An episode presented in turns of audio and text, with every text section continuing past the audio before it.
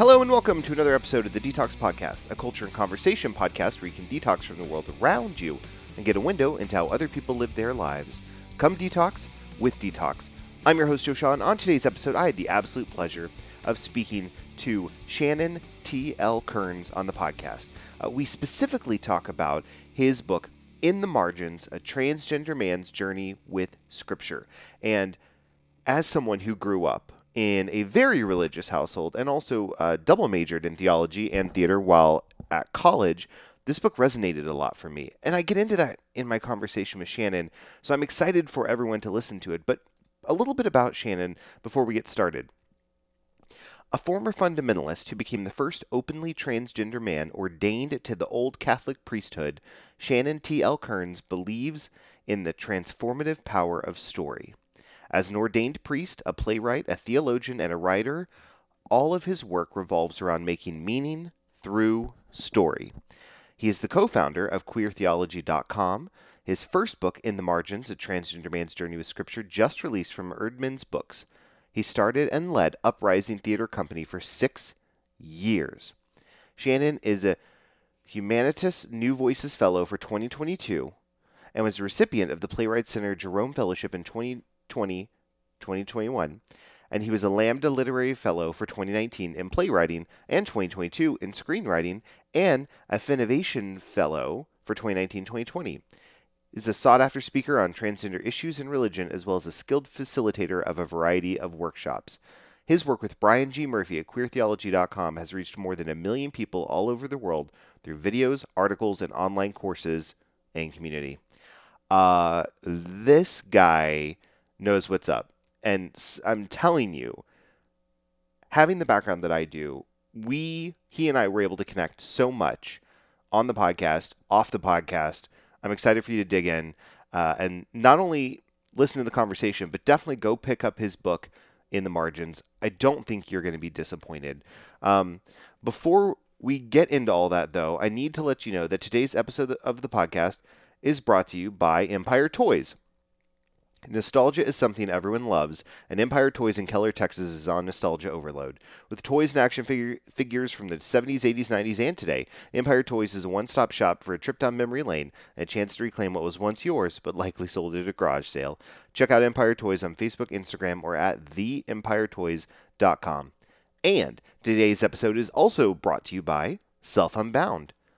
Your quality of life physically, emotionally, mentally, and spiritually, is a direct reflection of the level of abundant energy, ease, and connection your nervous system has to experience your life. At Self Unbound, your nervous system takes center stage as we help unbind your limited healing potential through network spinal care. Access the first steps to your unbound journey by following us on Facebook, Instagram, or at www.selfunbound.com. Now, without further ado, my conversation with Shannon T. L. Kearns is right up after this.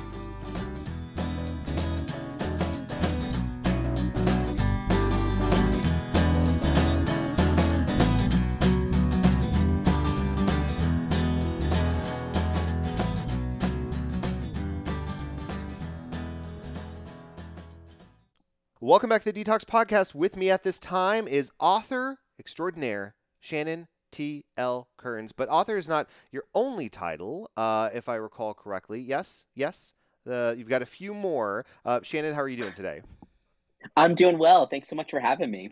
Yes, and I apologize because I had notes and then they disappeared. As I said before we record, so I have some paper notes, is what I would say that I'm going to be referencing. But the notes that I captured were on uh, my work computer uh, that is in a different location. So can you please uh, let the good people know uh, all of the wonderful uh, titles that you currently hold? Sure. So I um, usually tell folks that I was raised a fundamentalist evangelical who became the first openly transgender man ordained to the old Catholic priesthood. Um, so I hold the title of father. I'm also a playwright and a theologian and one of the co founders of queertheology.com. That is correct. Uh, I, like like I know like I am saying yes those are those are the notes that I had. Oh boy this is a wonderful wonderful episode already. But truly though I am excited and I'm a little I, I'm a little flustered I'll be honest with the audience and it is because we're in the midst I would say of an interesting time outside of the world. And uh, there's a through point here in that I think in a lot of ways a lot of organizations have either been fully remote working up until recently, or have been all the way back in in some degree in some kind of office, or maybe a mixture of the two. And I'm in this phase where there was sort of fully remote working, and now I've been traveling way more than I was pre pandemic. I've been moving to a lot of different offices, and I find, I mean, I, you can't see but I have one, two, three, four, five different bags over here, and each one is from a different trip or a different conference or a different visit to the office. And so I, I'm just saying that I'm I'm doing okay. We are here. We're gonna record a great episode, and also and also sometimes our notes are in a different location because we forgot which we, computer we were on in the interim. There it is. That's the reality. It happens. But, but, I would say for those who are new to the podcast and going, what is happening? So here at the Detox Podcast, I invite listeners to quote unquote detox from the world around them, get a window into how other people live their lives. And I, I often ask the guests right at the beginning, what are you detoxing from? And then I provide some additional context of what I'm detoxing from. Apparently I did that in reverse and I provided that what I'm trying to detox from is the, the feeling of, of sort of a, uh, a wanderingness, I would say, almost a a, a, mm. a unanchored space uh, where I need to pick up my stuff and move to a different location for one moment or the other, and it's left me feeling a bit frazzled, I would say, on a, on an ongoing basis. And so, what I'm trying to do, as we are actually recording this in November at this time, a peek behind the curtain. I'm trying to detox from the need to feel in control of those moments and just kind of let it go and just understand that, yep, I will be frazzled. Yep, I might have my headphones in a knot in one moment, and also it will be fine. So now, Shannon, I will ask you, what are you currently detoxing from? Man, well, I think that this is, is a, like a lifelong and ongoing process. But as someone who grew up uh, an evangelical and you know socialized female I'm really still detoxing from my urge to people please mm. and to like make everything okay and to put everyone else's needs above myself. And I always think of that, especially around the holiday season when it becomes like really, really difficult to set boundaries, to say no, to like be like, no, I'm I'm not gonna do 17 holiday parties in two days. Like that's not happening. Um, so I feel like that is an ongoing process for me, but I'm I'm aware of it, uh, especially right now in this current season. Yes, uh, I resonate with that so so often, um, and I think for me, uh, I I also feel the need. I, I would say over the last um, well, honestly, the last two years, I think the pandemic forced me uh, in the sort of isolation from a lot of people that I couldn't, I physically couldn't people please, right? And so yeah. it was actually a very healthy m- moment for me to recognize what what I was sort of conditioned to do. And for me, it was my relationship growing up in the church and the need to put others before yourself and and and I think and we we can get into a lot of the nuances I would say in some of those lessons in a little bit um, as we as we talk about your book in the margins, which is a fantastic book, and I will mention it many a time in this podcast and put links to it as well. Is that while there are fundamentally good lessons that we can take from the scriptures and we can take from uh, these figures within the Bible, I found when I reflected back, some of the goodness was not necessarily stripped away, but I would say over indexed onto a point where it became a bit too much. It was a bit um, like, like, let's take the idea of people pleasing. Yes, we should care about our fellow neighbors and we need to have this sense of community and we need to look out for each other, but we don't need to look out for each other so much to the detriment of our own health to where we're not taking care of ourselves and we're burning out and then we are no good to those around us because we have burnt our candle completely out. and Yeah. That wasn't a lesson that was taught to me. It was a lesson of uh, just keep going, just keep going, and and it whether it was explicitly given that way or I took it that way and just over indexed on it, it might have been a combination. That's something that I think um, has been hard. So the pandemic has been has been helpful in in those respects. I would say for me to reclaim Yeah. a little bit of of my boundaries. Yeah. I want to talk about. Uh, so you're on the show today. We're going to talk about your book "In the Margins: A Transgender Man's Journey with Scripture." But before we even get into that, you mentioned a little bit at the at the top as far as your background in religion. Um, but I would say what what drew you to the the evangelical faith originally uh, when you were growing up? I mean, there really isn't an answer to that because I was basically born into it, Fair, right? So fair. there was no actual choice um, involved. I, I would say that, like, as I was growing up um, and kind of coming into my own sense of faith, I did, I did appreciate um, the idea of kind of a heart-centered religious experience right? Something that was that was rooted in emotion that um asked you to feel things. Like i, I appreciated that. Uh, uh, it took some time to unpack why and how i appreciated that but that was part of it.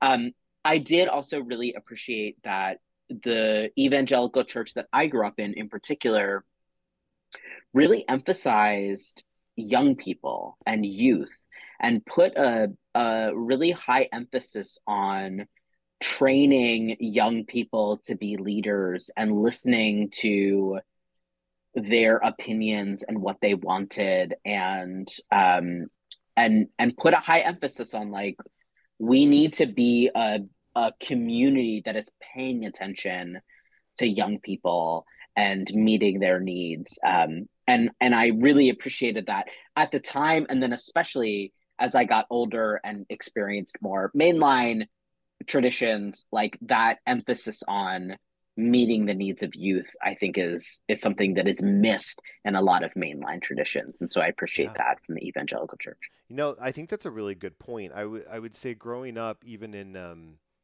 the church that I grew up in, there was a, a huge emphasis on our our youth education program, and really the Yeah. the, the involvement is really what I would say in, in positions of leadership, and the the push to, I would say the push to say if you are, um, what I would say what's the phrase I'm looking for? It's it's essentially not saying you don't need to wait your turn, I guess, for lack of a better Right. phrase, right? I'm using air quotes there, but it's Yeah. more of uh, if you're ready to serve and ready to lead, you're ready, right? It was it was sort Yeah. of that mentality, um, and I think in a lot of ways it's what allowed me the feeling uh, to sort of enter into other asset a- other facets of my life, feeling ready to lead and ready to go Yeah. because of that sort of foundational training. So I'm glad you brought that up.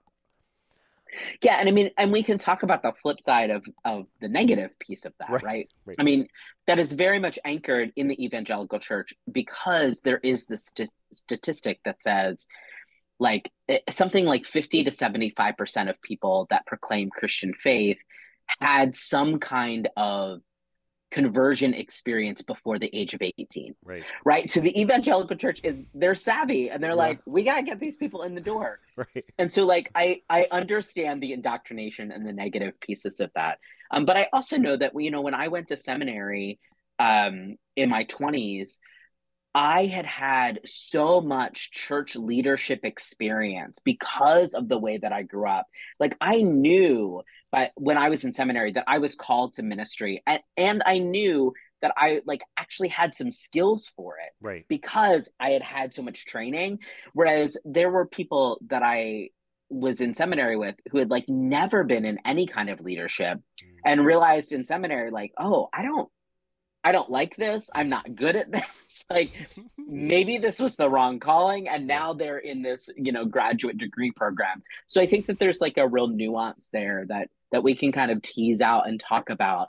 But, but that it's important to like name all facets of it, right? That there is a creepy indoctrination yeah. piece and also it might be helpful. I don't know. It's it's complicated. It's complicated, but I want to I want to sort of click down a bit, I would say in the nuances of that because it is it is really fascinating in in the sense that the more opportunities one has to stretch and flex some of those leadership muscles, the better off you're going to be later um, when you come into more complex leadership positions because you can i mean we've seen it where you can reflect back on wait a minute i've been in this position. Maybe it wasn't exactly the same table stakes but i know how i reacted. I know what went well and what i wanted to work on. Now i can practice. I can just apply that knowledge here. And also, it is true that the more exposure one has to, uh, say in this case, evangelical faith, at such an impressionable age, I mean, we can even get into. I know you've got a section in your book where you talk about visiting a youth camp, right? And then the the the going and I oh I'm I'm remembering I'm like flooded with memories of youth camp of the yeah. singing, the singing, the praising, everybody comes down, we're, we're crying. It's a very emotional experience and you connect with that and then you start feeling this this indoctrinated like pull towards towards the faith. And both things are true and where one can be good and one can also be a little bit more uh, less good right in in certain aspects it's very complicated. And i think yeah. in a lot of ways folks like you and me are trying to unpack this years later and still trying to figure out like okay what what pieces can i take that were helpful and what pieces should i like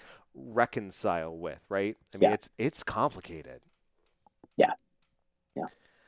Um i want to talk about specifically in the margins and uh, maybe this is the best place to start is just sort of a general why this book and why now is what i would say yeah, so this book is um first it's a it's it's kind of a hybrid book, right? It's a memoir. It, it's half memoir and it's half uh, retelling slash grappling with stories from scripture. And it's putting a trans lens um, on those stories. And uh, it really came out of this emphasis that um, you know historically there has been books that are very much about like why is it okay to be trans and christian? And they're what i would call like the trans 101 genre right? A lot of definitions lot of like here are the bible passages that are about um, or that could be about trans identity and um, and why it's okay to be trans right. and so those books are fantastic they're really helpful and also like we don't necessarily need more of them because the folks that have written them have done a fantastic job. Right. On the flip side, there are books that are like more academic in nature, trans studies, gender studies that are beautiful and complicated and really inaccessible for folks that are not in academia. Mm. And so I wanted to write a book that was really accessible that was accessible both for folks that like were not academics um, but was also accessible for folks that weren't trans but that took as a starting point like yes of course absolutely it's okay to be trans yes of course absolutely it's okay to be trans and christian and not only that but like when we take that as the starting point we can then look at trans people actually have something really essential to offer to the conversation, right. not just of like conversations of faith and Christianity, but like conversations about gender and bodies and sexuality, and that we need to be centering and listening to those voices. Um, and that when we do that, something actually opens up for all of us, not just trans folks, and that that's a really important and powerful thing. Yeah. I have to say, my favorite parts within the book were the retelling of these stories that I know I've read a million times and have studied in school and university and have just gone over and over and over again. And you pulled out, I would say, something so fundamentally honest and that I had missed like literally every time I read it, that it's like I had to keep putting it down to walk away to marinate on it because it was resonating so strongly. There was the point, uh, let me see if I can find the exact passage. It was in the chapter with Jacob the wrestler.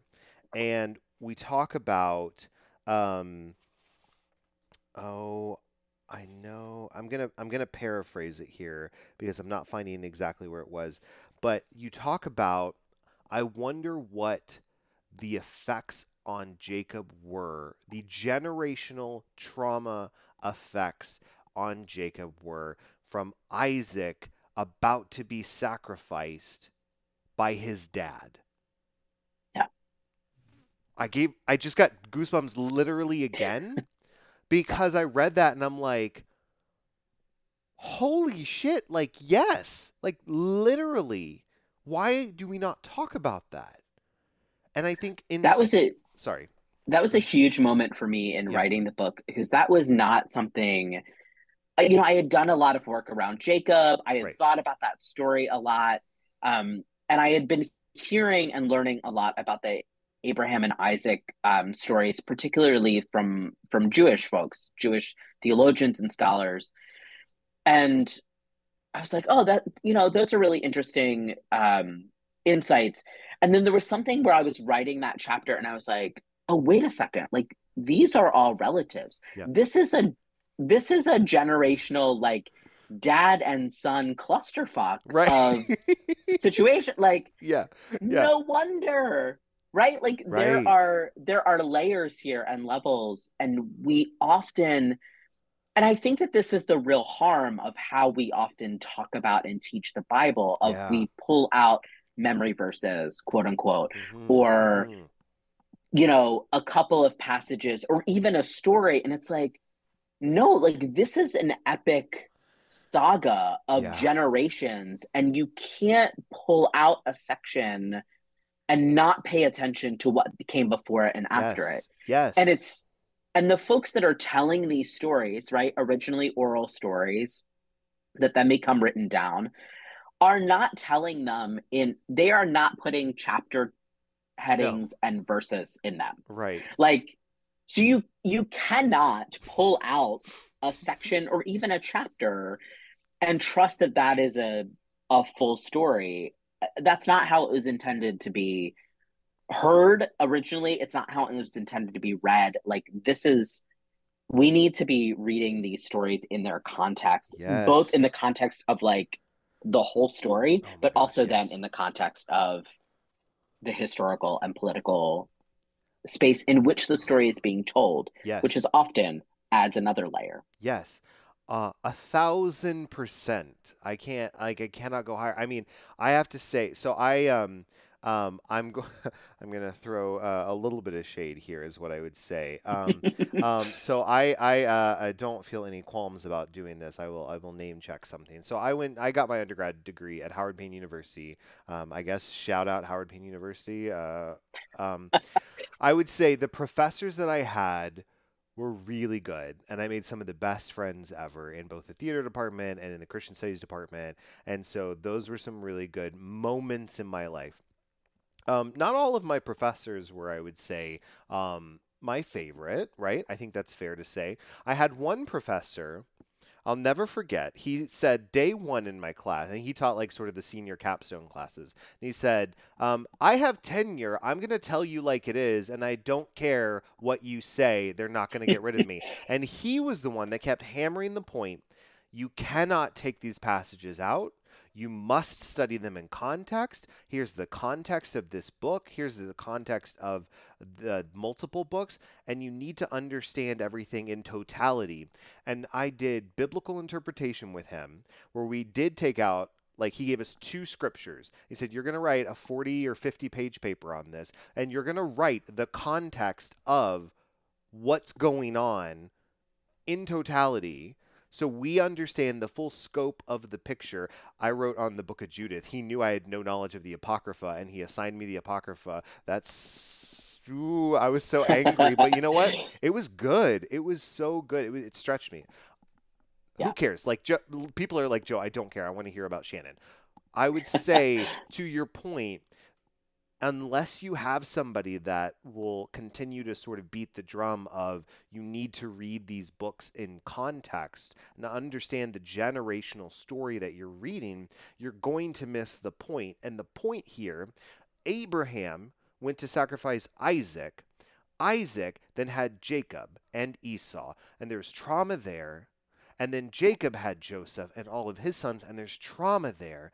And the trauma continues to manifest because we're not seeing people deal with it in a healthy and constructive way other than to sort of move forward. And, and it feels like to me as a reader, not necessarily getting at the root cause of what's lingering sort of in the margins and in the in the circles, you know? Yeah. I just I I oh that was good. And and then you you tie the story of Jacob. We're talking about the family here in the story of Joseph, which being named Joseph as my birth name, I heard that story more times than I could count. Um, and a funny aside is that around Christmas time every year, people would say, "But are you named? Which Joseph are you named for?" I'm like, "All right, 11 months out of the year, nobody asked me that question. Just in yeah. December, when old old Joseph makes the rounds uh, to Bethlehem." Um, but I Joseph to me was always taught as sort of a straightforward this was the dad's favorite. People were jealous, ripped his coat, threw him in, sold him in slavery, this, that, and the other. But nobody brought out the fact of like perhaps Jacob witnessed a lot of his own tendencies in his son. Yeah. And for longtime listeners of the podcast, when I shared my coming out story last year, um, and then earlier this year on a different podcast, I talked about how when my son was born, is when I started coming to grips with a lot of uh, a lot of um, things that I had sort of stowed away, and it made me start reflecting on what perhaps I hadn't dealt with or perhaps I saw and needed to understand better. And so that chapter wrecked me for a bit uh, in a good way because it brought me back to a place that I um, ha- was still fairly fresh. Um, and I want to know when you're writing these books, uh, or, or I'm sorry, these chapters, and you're revisiting some of these stories, and you're pairing it with your own story in a narrative way, how do you find, how did you find, I would say, the right biblical stories to pair with your own journey and progression through the story? Yeah, you know, it was a real mix. Um, in some cases, it was, I know that this is a story that I want to talk about from the Bible, right? Like, I know that I want to talk about Jacob. I know I want to talk about Joseph. Um, and so then it was like, okay, well, then what portion of my life does that match? Right. And then there were other there were other stories where it was like I know I know I need to talk about this portion of my life is there a resonance with a scripture story? Um and you know the funny thing about book proposals right is that you send in a, an annotated chapter list right which yeah. is like so for me it was like these are the bible stories i'm going to cover. And so then i'm like well i said i was going to write about rahab so now i got to figure out um but actually that was the real fun of of the writing process. Um and the place where I like discovered the most new things for myself um which is like i don't i had never really grappled with the story of rahab before. And right. so figuring out what does this story have to teach me? What in my own life um intersects illuminates challenges this story? Um and so that was a chapter that i really grappled with and that um i think challenged myself in figuring out like how how have I been seen as a sexual outsider? What is that what has that done for me? What have I learned from that? And what might then the turn for me in every chapter was like not just how does this relate to my life, but then how might this also open up a space for other people to encounter their own stories of gender sexuality bodies religion right like it was really important to me that this that no chapter just be oh, that was a great story about Shannon's life. Right. But it, it that every chapter turned into, oh, oh, I see myself in that story. Yes. Um, and that was re- it was really important to me that that every every story both of my own and scripture then also invited the reader in to add their story as well Yeah. I'm interested in what you discovered or maybe what you learned about yourself as you were sort of revisiting a lot of these moments in your life for the purposes of the book. It's a great question. You know, I think um,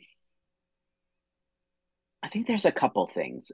One is that I hadn't quite realized how traumatic some of the experiences I had had as a young person were, yeah. right? Because it was always just what happened, right? It was like I went on that nutty mission trip and I had these experiences with these adults and I went to an evangelical Christian college and this was this this was what happened. Right. Um and really laying it all out and and unpacking those stories and retelling them i was like oh there was some not great things that happened and there was some ways in which i was treated that were not healthy and that were not right right um and so so that was it, it was healing for me to say like oh that wasn't okay yeah. like those things that happened weren't okay but I was also struck by, particularly, I, I, talk a lot about this summer mission trip that I went on, Operation Barnabas, because mm-hmm. um, it really shaped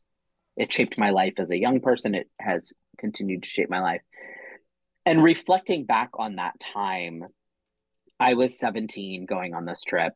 And at the time, as a 17 year old, looking at all of these adults that were in charge of the trip, I'm like, oh, they're so old. Like they have all of this life experience. Right and it was in the course of writing the book that I like did some math and I was like, oh, oh, some of these leaders were like 20.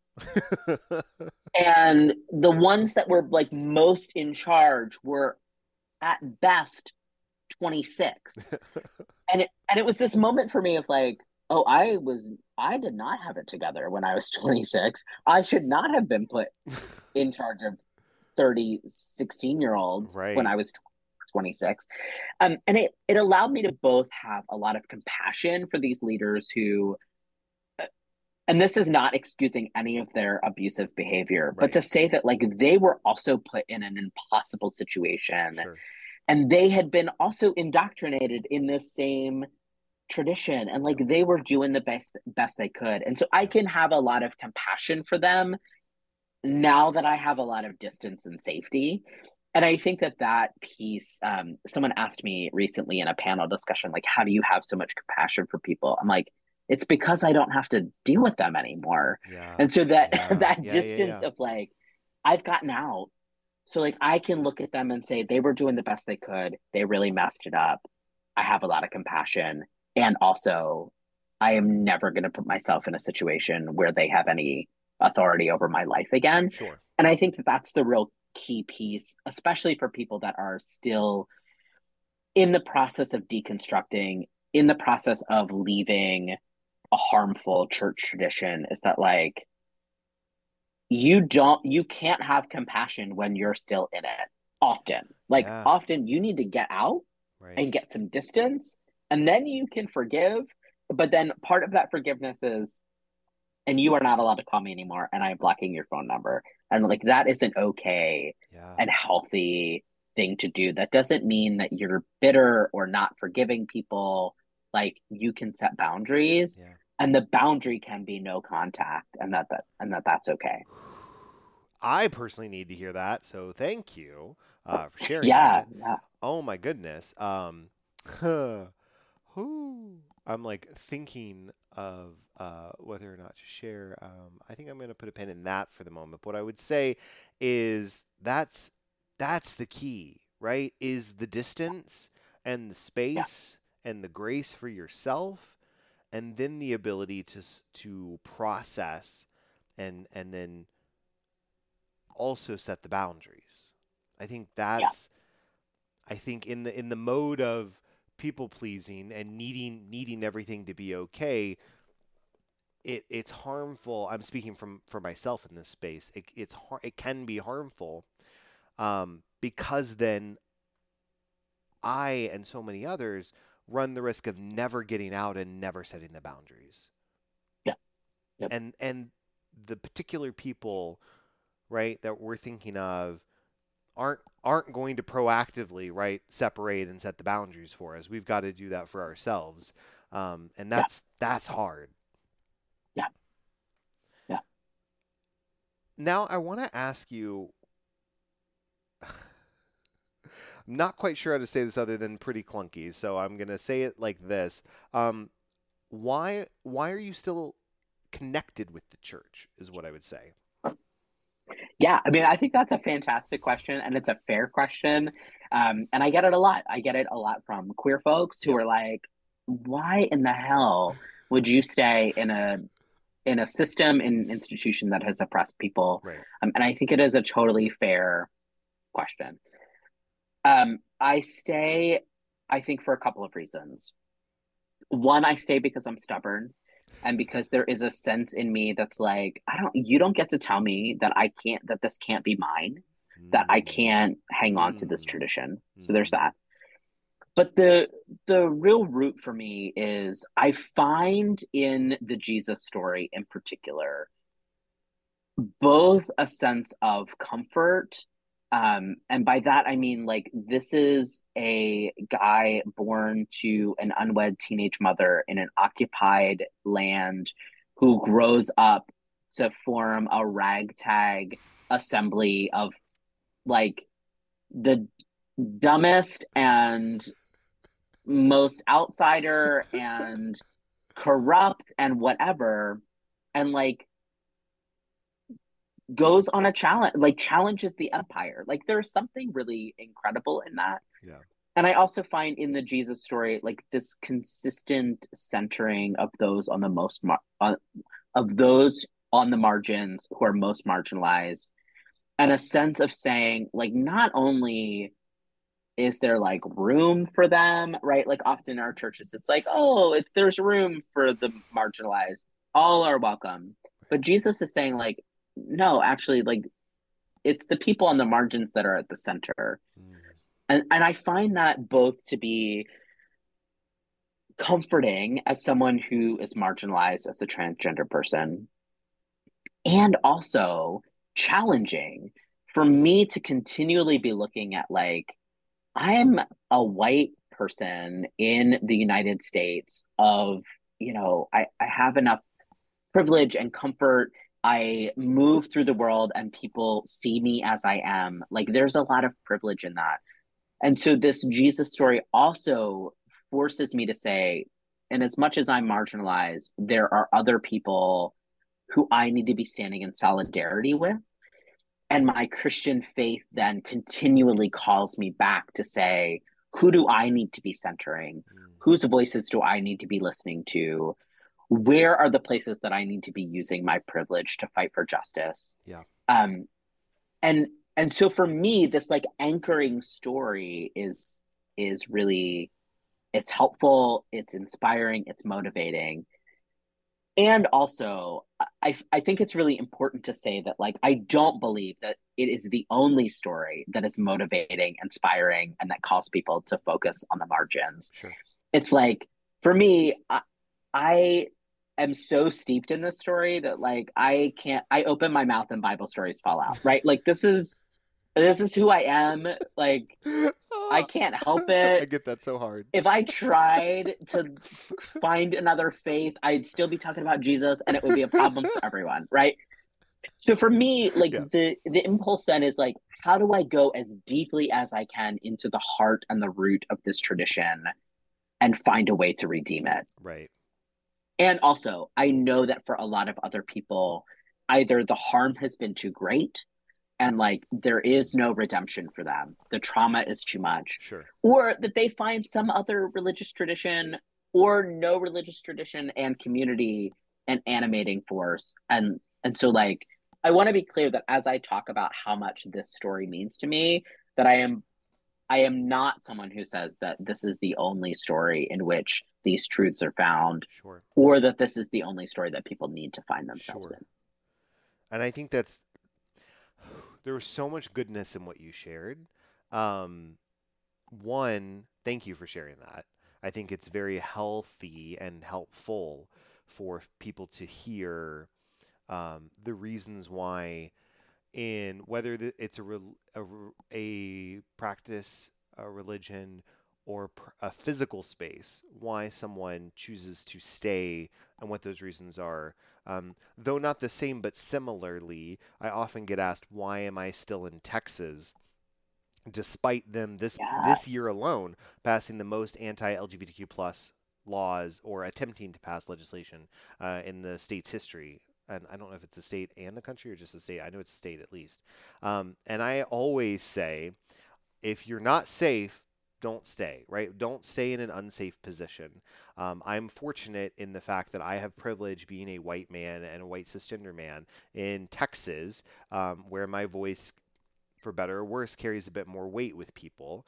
And because of my religious upbringing and background, I understand where a lot of folks are coming from, from a from a what matters most to them perspective, and I can speak to them in terms and ways in which they understand to draw correlations about how we need to make this physical space safe for more people. And it's through one on one conversations that I'm able to have, and not everybody's able to have that. And so I say, if I leave because I don't like what's happening or who gets reelected or this, that, and the other, um, then there's nobody to have it's i'm not saying i'm the only person right? But there's one less person that can have those conversations in those rooms in that way.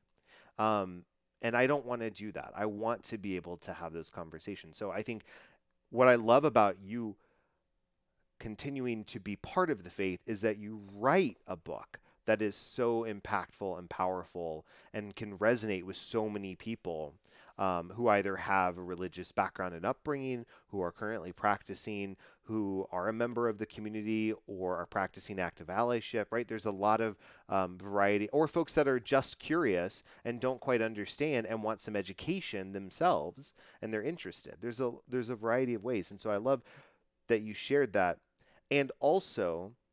This is probably my favorite thing to quote. I grew up reading the Chronicles of Narnia, and I got into a conversation with somebody who said the Chronicles of Narnia are absolutely an allegory, straight through.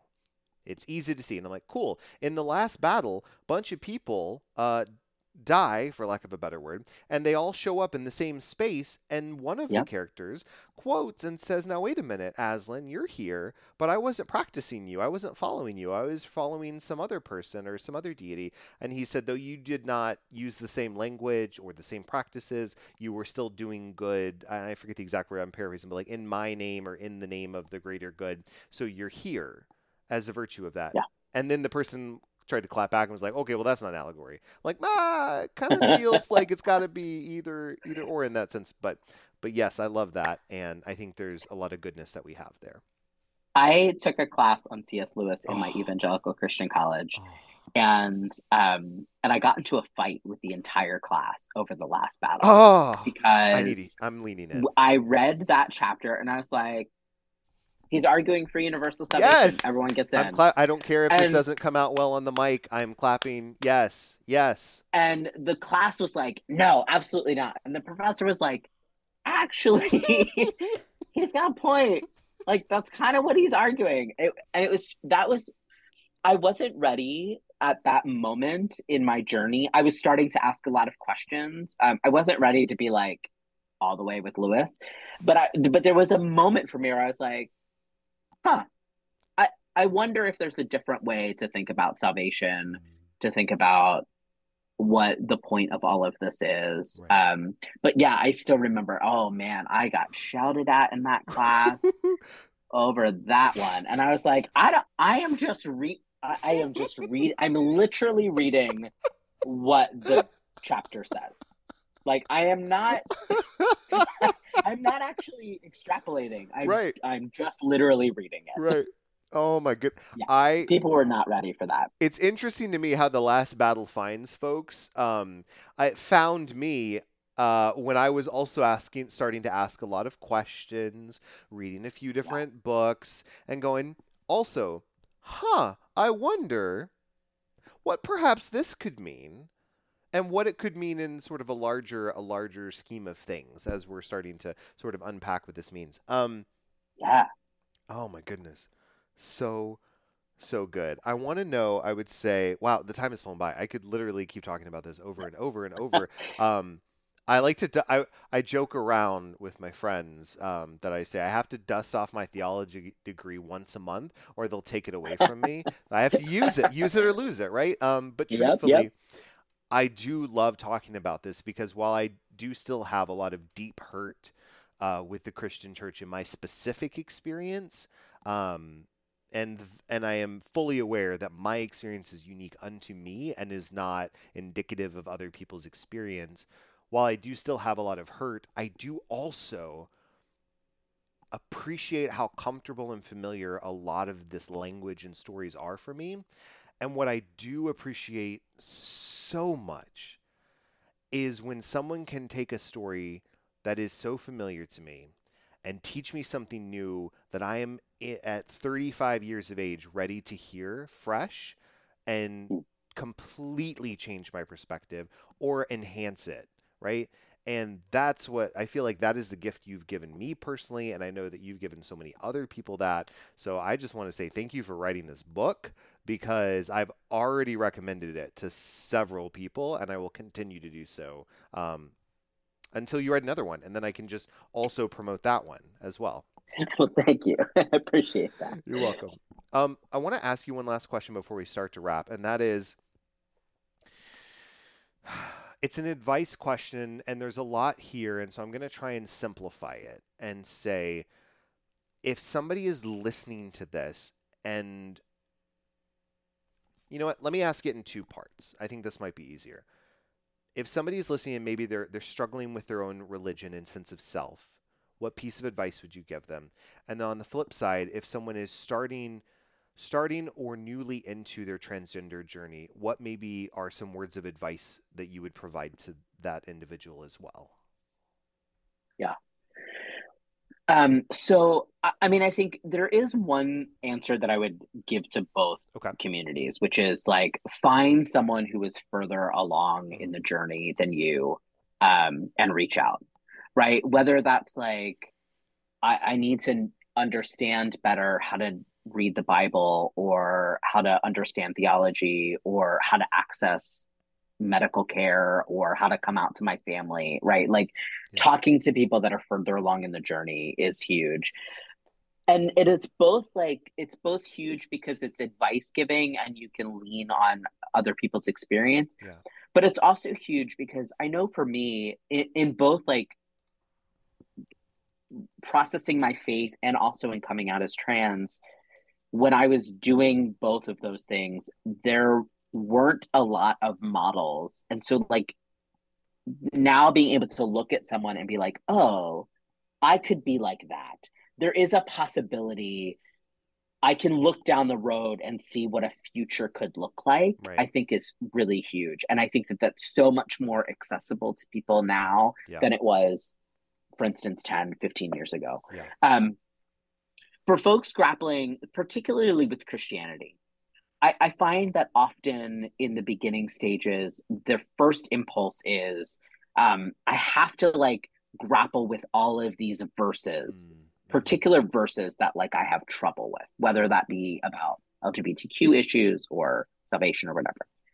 That's often not the most helpful thing, and right. will um, Brian, my my co-founder of queer theology brian often talks about like the hamster wheel of theology where you like you read an article that says one thing and then you read an article that contradicts that and then you read another article and then you're like stuck on the hamster wheel right and so it's like important to get off of the damn hamster wheel right. um, so i have found often that it's helpful to read books about the bible um, particularly from scholars, but like there there are great accessible scholars. Like read Rob Bell's "What Is the Bible" or Love Wins. Read Marcus Borg and John John Dominic Crossan's First Christmas and the Last Week. Like those will get you started. Um, because what they do is they open up another way to understand not just the Bible, but also faith.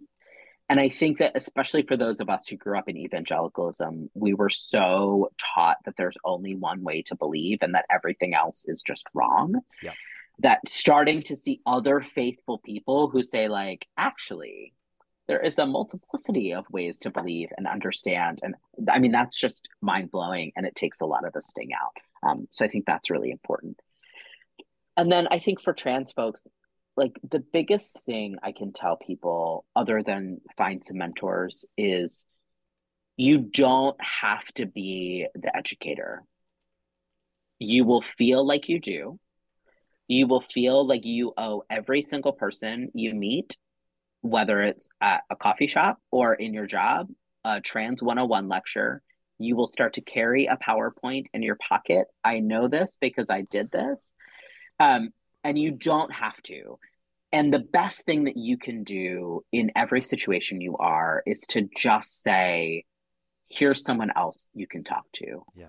Because you're in the process of like figuring out your own identity. You're in the process of figuring out what being trans means to you, what being non binary means to you. Like the odds of you being able to do that work internally and also educate someone else in an effective, helpful way is it's like it's a really low odds and it's going to end up doing more harm to you and to the person you're trying to educate so the best thing that you can do is refer them to other people and that that's even if and maybe especially if you are someone who you are the only trans person in whatever place you're in I know for me, I started transitioning in seminary. I was only the second person to transition while in seminary.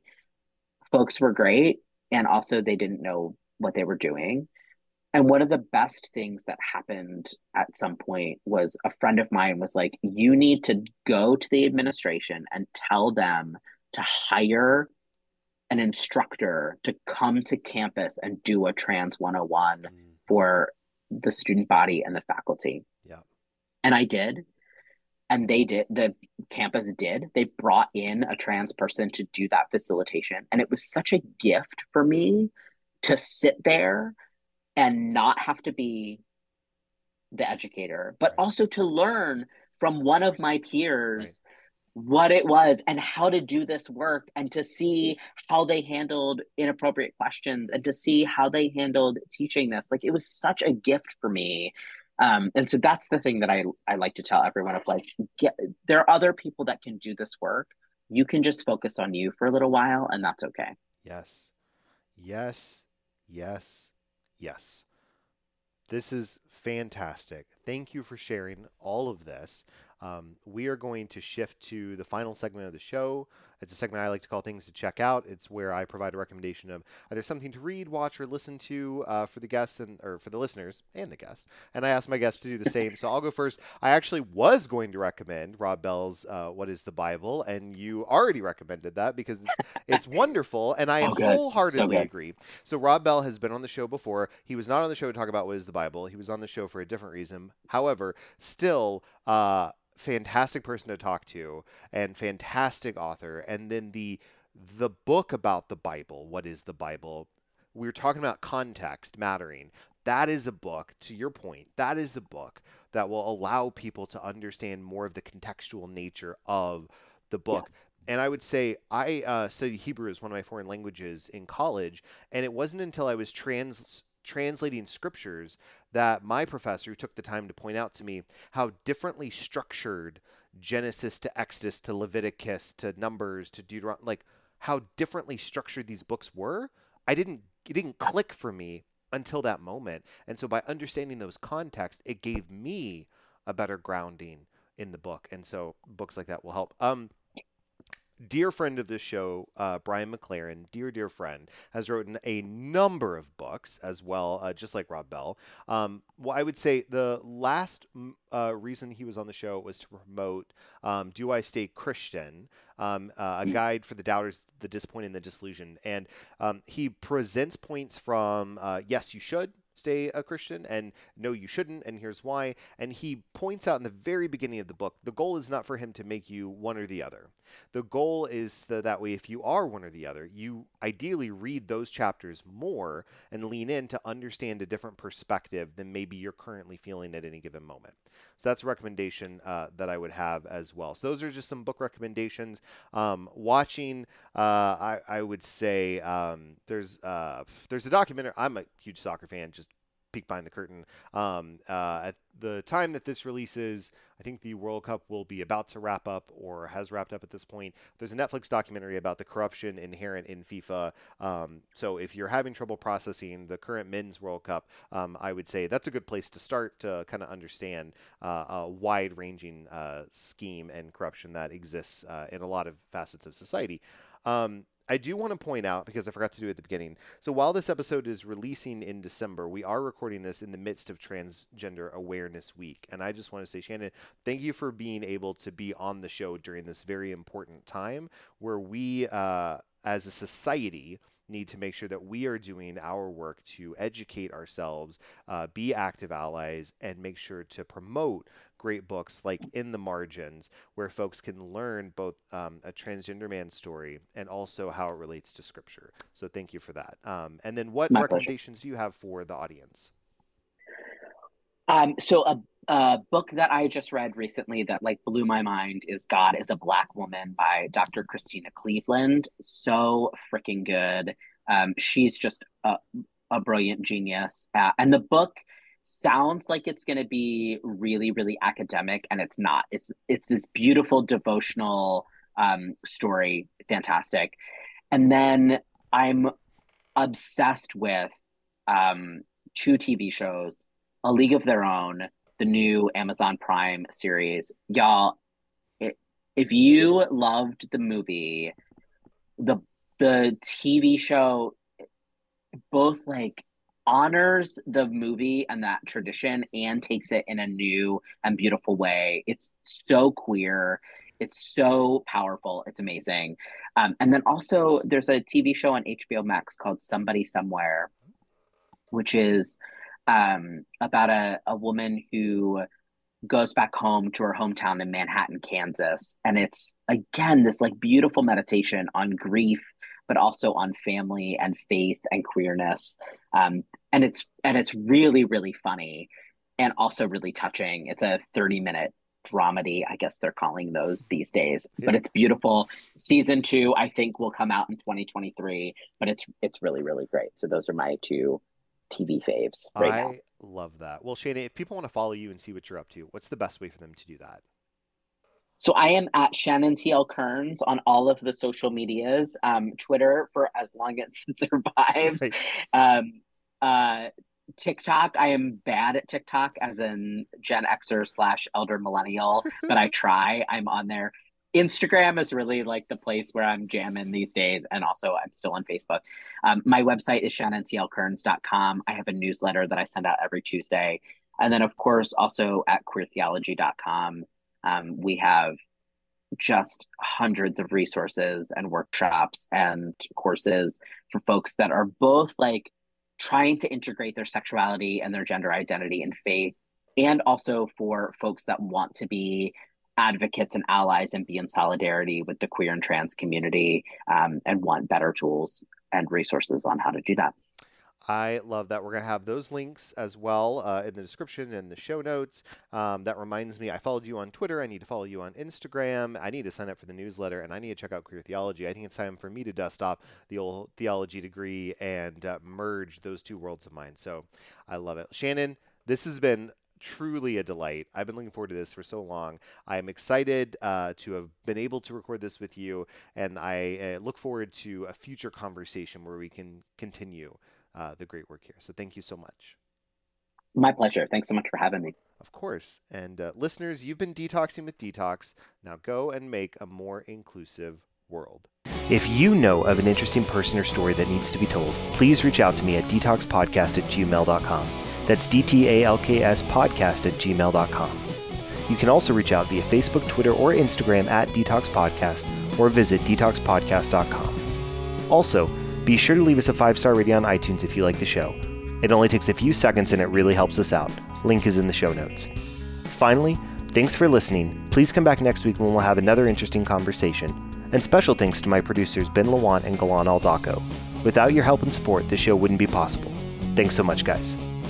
DTalks is a production of Vokal. For more information and more programming, please visit vokalnow.com. That's V O K A L now.com.